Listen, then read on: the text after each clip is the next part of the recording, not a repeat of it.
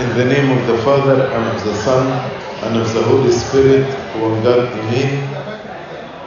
He is asking a question about Matthew chapter ten, verse twenty-one. Now brother will deliver up brother to death, and a father is a child, and the children will rise up against parents and cause them to be put to death.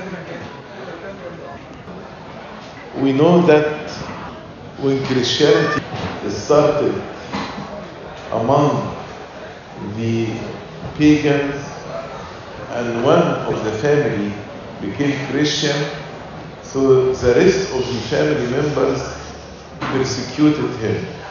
Like today, if you pay attention to the Synaxarium, we celebrate Saint Eriny.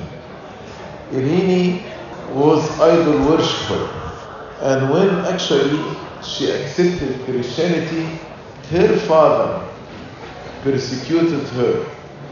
She was dragged in the whole city, and almost actually she became dead. And when God made miracle with her and raised him, her again, her parents believed in Christ. This hatred that the Lord spoke about within the same family is the persecution that will happen in the non-Christian family when one member of the family accepts Christianity. And until now, in some non-Christian families, when a member becomes Christian, the rest of the family persecuted him or her until uh, death. In the Synaxarium of uh, today, when her father, Eriny's father, came back to receive from her an answer about the marriage proposal, she confessed the Lord Christ before him. He ordered, so the father ordered to tie her, to tie her, his daughter to the tail of an tamed horse, and then released it. Nevertheless, God preserved her, and she was not harmed.